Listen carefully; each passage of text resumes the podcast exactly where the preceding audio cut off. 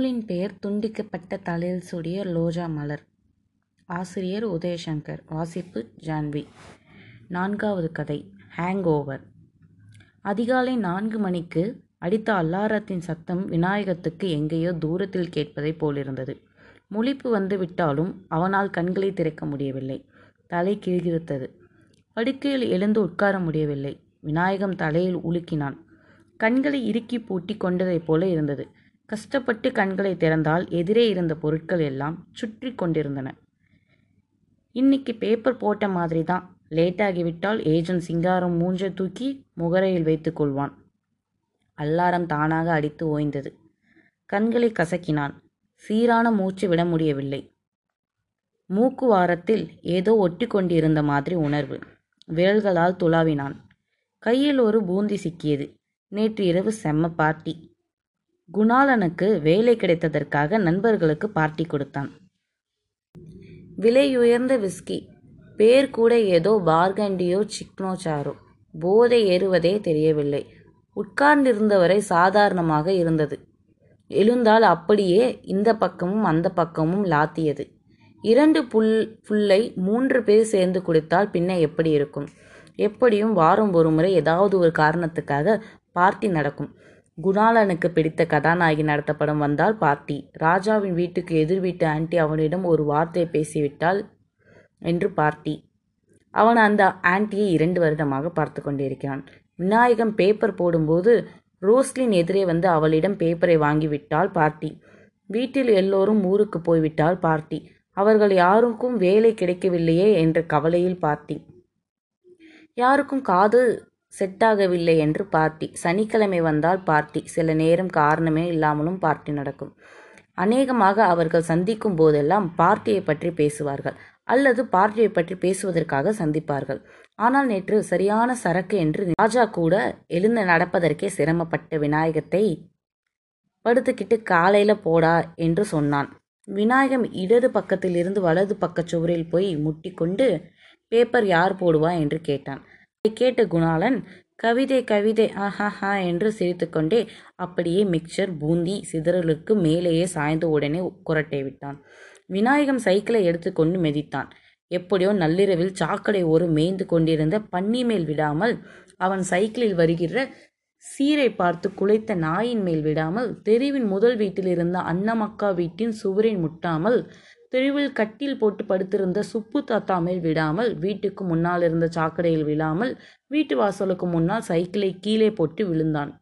விழுந்த இடத்தில் செமிக்காததை தின்ற நாய் கத்தலும் கதுகளுக்குமாக கத்துவதைப் போல ஊங்கரித்து கொஞ்சம் வாந்தி எடுத்தான்.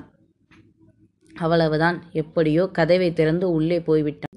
அவசரம் கேட்டு முழித்த அம்மாவின் கேள்விக்கு ஏதோ பதில் சொல்லிவிட்டு தரையில் எதையும் விரிக்காமலேயே விழுந்து உறங்கிவிட்டான்.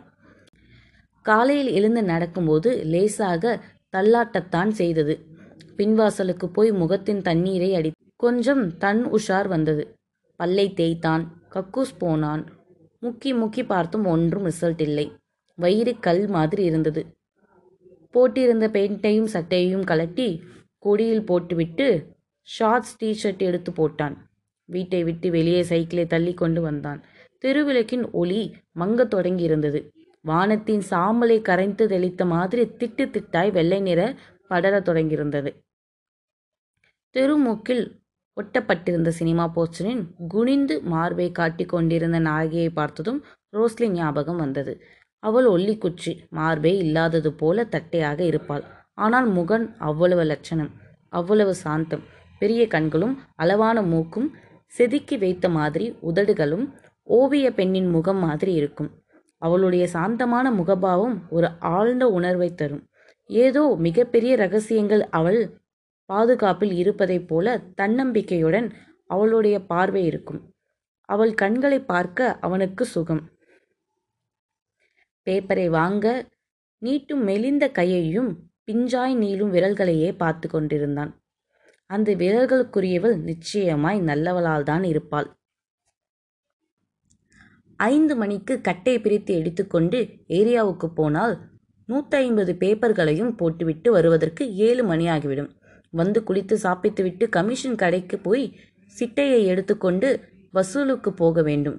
ராத்திரி எட்டு மணி வரை வசூல்தான். அதன் பிறகு அவன் உலகம் தனி. எல்லா பொருட்களும் மங்களாக தெரிந்தன. எல்லாம் அசைந்து கொண்டே இருந்தன. எதுவும் ஓரிடத்தில் நிற்கவில்லை.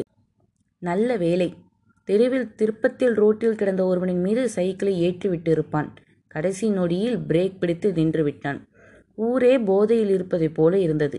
அவனுக்கு சிரிப்பு வந்தது. சைக்கிளை மிதித்து கொண்டே அவனுக்கு பிடித்த சினிமா பாட்டி முணுமுணுத்தான்.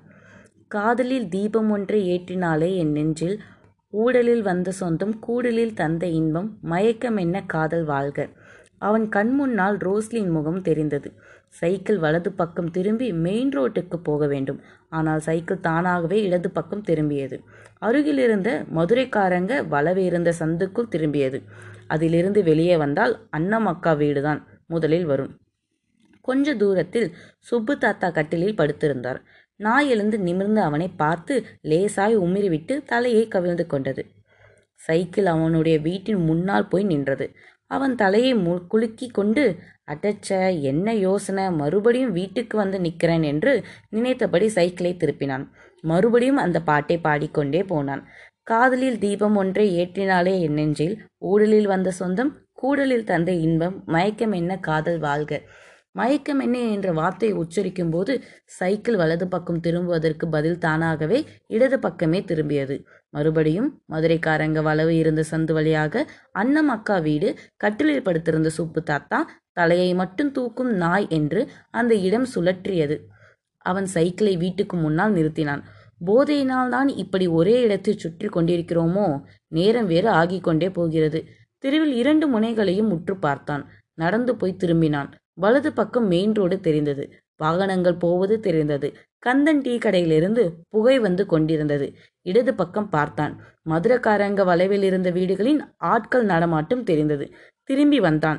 சைக்கிளை எடுத்துக்கொண்டு பாட்டை பாடாமல் மிதித்தான். ஆனால் அந்த இசை மனதுக்குள் இடைவிடாமல் உள்ளே இசைத்து கொண்டிருந்தது. சரியாக மயக்கமென்ன என்ற வார்த்தையை இசைத்துக்கு வரும்போது சைக்கிள் தானாகவே இடது பக்கம் திரும்பியது.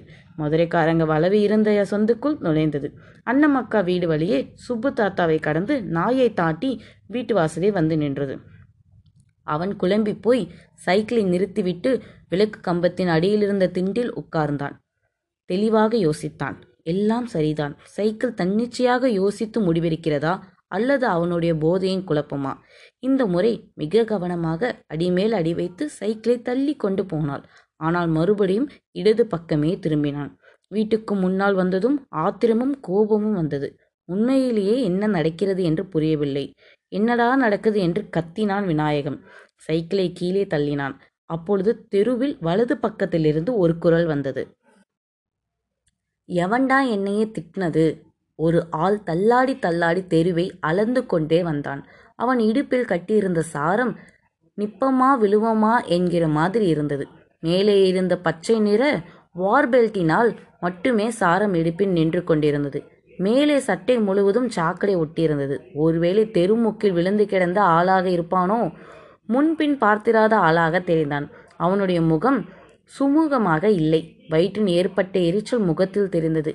விநாயகம் எதுவும் சொல்லாமல் அமைதியாக மறுபடியும் சைக்கிளை எடுத்துக்கொண்டு ஏறி மிதித்தான். ஆடிக்கொண்டிருந்த மூளைப்பல்லை கடித்துக்கொண்டு உறுதியுடன் நிறுத்தினான்.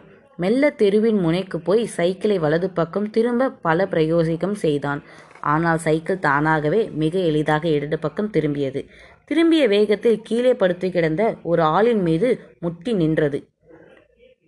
அப்புறப்படுத்து வாயில் எச்சில் நூலாய் ஒழுங்கக் கிடந்தவன். எந்திரிக்கும் போது அவனுடைய இடுப்பின் சாரம் நிற்கவில்லை. ஒரு பூவை போல அவிழ்ந்து வட்டமாக கீழே கிடக்க அவன் அந்த பூவை மிதித்து விடக்கூடாது என்ற கவனத்துடன் அதை தாண்டினான். இடுப்பில் பச்சை நிற பெல்ட் மாட்டியிருந்த அவன் விநாயகத்தை பார்த்து வாயை திறந்து ஏதோ கெட்ட வார்த்தையை சொன்னான். குரல் வராமல் வாய் மட்டும் அசைத்தது. விநாயகத்துக்கு அவன் வீட்டின் முன்னால் பார்த்தவனும் இவனும் ஒரே ஆளாக தெரிந்தார்கள். அவசர அவசரமாக சைக்கிளை திரும்பி அது போகும் திசையில் விட்டான். பின்னால் திரும்பி பார்க்கும்போது அந்த ஆள் தள்ளாடியபடியே அவனுடைய வீடு இருந்த தெருவுக்குள் நுழைந்து கொண்டிருந்தான். என்னதான் நடக்கிறது என்று பார்த்து விடலாம் என்று ஒரு அசட்டு தைரியமும் வந்தது. சைக்கிள் மறுபடியும் மதுரைக்காரங்க வளவு இருந்த சந்துக்குள் திரும்பியது. அன்னமக்கா வீடு வந்தது. படுத்திருந்த நாய் திடுக்கென்று எழுந்து அவனை பார்த்து வவ் வவ் என்று குலைத்தது. நாயின் குலைப்பு சத்தம் கேட்டு கட்டிலில் படுத்திருந்த சுப்பு தாத்தா எழுந்து உட்கார்ந்து தெருவை அங்கும் இங்கும் பார்த்தார். அவனை பார்த்த மாதிரியே தெரியவில்லை. மறுபடியும் படுத்து போர்வையை போர்த்தினார். அவனுடைய சைக்கிள் வீட்டுக்குள் முன்னால் போய் நின்றபோது மெயின் ரோட்டிலிருந்து ஒரு ஆள் தெருவுக்குள் நுழைந்து கொண்டிருந்தார். அவர் இடுப்பில் சாரமில்லை. கையில் பச்சை நிற பெல்ட் தொங்கிக் கொண்டிருந்தது. வீட்டுக்குள் முன்னால் சைக்கிளை நிறுத்திவிட்டு கொஞ்ச நேரம் கழித்து போகலாம் என்று முடிவு செய்து வீட்டில் நுழையும் போது திடீரென ஒரு கர்ணக்கடூர குரல். ஏலே மயிராண்டி இங்கே என்னல பண்ற? என் வீட்டுக்கு முன்னால் உனக்கு என்னல சோழி? என்று கேட்டது. அடி வயிற்றில் ஒரு கௌ கௌவ விநாயகம் திரும்பினான். வாசல் படிக்கட்டிலிருந்து ஒரு ஆள் அதே பச்சை நிற பெல்ட்டுடன் சாரமில்லாமல் எழுந்து நின்றான். விநாயகம் குரலின் பணிவுடன் அண்ணா இது என் வீடு என்ன போங்கண்ணே உங்கள் வீட்டை தேடுங்க. அதனால் இவ்வளவு நேரம் தேடி கண்டுபிடிச்சிருக்கேன். திரும்ப போய் தேட சொல்கிறிய விநாயகத்துக்கு எரிச்சலாக வந்தது. ஏற்கனவே தெருவை விட்டு வெளியேற முடியவில்லை. என்ற ஆத்திரம் வேறு. ஞாயிற்றுக்கிழமை பேப்பர் போடவில்லை என்றால் அவ்வளவுதான். பெரிய கலவரமே நடந்துவிடும். என்ன செய்வது என்று தெரியாமல் குழம்பி போய் திரும்பி பார்த்தால் தெருவின் ஏற்கனவே பார்த்த இரண்டு பேர் இடுப்பின் சாரமில்லாமல் பச்சை நிற பெல்ட்டுடன் தள்ளாடி தள்ளாடி நடந்து வந்து கொண்டிருந்தார்கள். விநாயகத்துக்கு ஏதோ ஒரு விபரீதம் நடந்து கொண்டிருக்கிறதாகவோ நடக்கப் போவதாகவோ தோன்றியது. எப்படியாவது இதிலிருந்து தப்பிக்க வேண்டும். கொஞ்சம் பேசாம போறீங்களா? நானே கடுப்பில் இருக்கிறேன் என்று சொல்லி முடிக்கும் முன்னால் படிக்கட்டில் இருந்து எழுந்த அந்த ஆள் இடுப்பில் இருந்து எதையோ உருவி விநாயகத்தின் வயிற்றில் சொருகி விட்டான். கடுப்பில் இருக்கானா? யார்கிட்ட? விநாயகத்துக்கு வயிற்றின் இடது பக்கம் கூரான வலி பெருகி ரத்தம் கலக்கலவென வழிந்தது. அவன் வயிற்றை பிடித்து கொண்டே ஐயோ யாராச்சும் வாங்கலேன் அம்மா அப்பா என்று கத்தினான். விநாயகத்தின் சத்தத்தை கேட்டு அவன் கையில் இருந்த கத்தியை அவன் மீது மறுபடியும் வீசினான். அது ரோட்டில் படுத்திருந்த நாயின் மீது விழுந்தது. அது கால் என்று கத்திக்கொண்டு எழுந்து ஓடி தூரமாய் நின்று குலைத்தது. திருமுனையிலிருந்து கையில் பெல்ட்டுடன் வந்து கொண்டிருந்த ஆள் விநாயகத்தின் அருகில் வந்ததும் பெல்ட்டால் விநாயகத்தை மாறி மாறி அடித்தான். என்னல்ல சவுண்டு விடுற? விநாயகம் கதறினான். அவனால் எழுந்து நடக்க முடியவில்லை. இருந்த இடத்திலேயே அப்படியே நகர்ந்து விழுகிற பெல்ட் அடிகளுக்கு முதுகை காட்டி கொண்டிருந்தான். நல்ல வேளை அந்த ஆளுக்கு கை ஓய்ந்து விட்டது. கீழே இல்லாத சாரத்தை எடுக்க குனிந்தான். அதை எடுத்ததாக நினைத்து பாவனையாக இடுப்பில் சொருகினான். அதற்கு மேல் பெல்ட்டை மாட்டினான். ராத்திரியில் இருந்து என் தெருவையும் வீட்டையும் காணும். ஒத்தக்களை எங்க போயிடுச்சுன்னு தெரியல. இவங்க வேற என்று புலம்பிக் கொண்டே மெல்ல அடியெடுத்து வைத்து நடந்து போனான். விநாயகத்துக்கு மயக்கம் வந்தது. மயக்கத்தின் இருளில் இன்னொருவன் கையில் பச்சை நிற பெல்ட்டுடன் வந்து கொண்டிருப்பது தெரிந்தது. கடகடவென பொழுது புலர்ந்து விட்டது. கொன் வெளிச்சம் பரவியது. விநாயகத்தின் கண்ணிமைகளை யாரோ இழுத்து மூடுவதைப் போலிருந்தது. விநாயகம் கடைசியாக கஷ்டப்பட்டு கண்களை திறந்து பார்க்கும்போது அவன் விழுந்து கிடந்த இடத்தில் பேப்பர் ஏஜென்ட் சிங்காரத்தின் பெயர் பலகை இருந்த கதவுகள் தெரிந்தன. அந்த எழுத்துக்கள் கொஞ்சம் கொஞ்சமாக மங்கிக் கொண்டே வந்தன.